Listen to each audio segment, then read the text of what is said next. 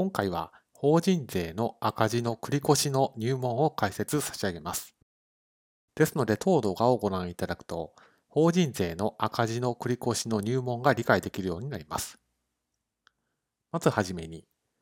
法人税の原則は、儲けには課税をすると。儲かっていない状況の損失の状況であれば切り捨てるというのが原則になっています。でもその原則を貫くとどうしても酷になってしまいますので、一方で何でもかんでも損失計上されてしまうと、まあ、税収も下がってしまうということで、一定の要件を設けた上で、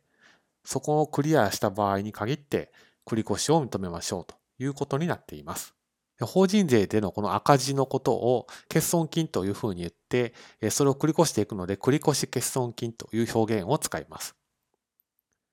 仕組みとしては、過去の損失を将来の儲けと相殺をすることで、納税額を引き下げることができると。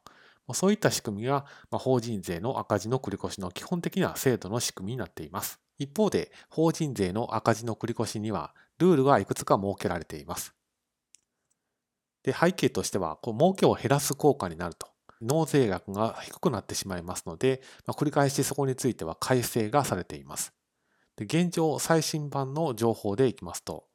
まず限度については2018年の4月1日以降、開始事業年度は所得の100分の50についてが限度額となっています。19年3月期以降の会社というふうに考えればいいかなと思います。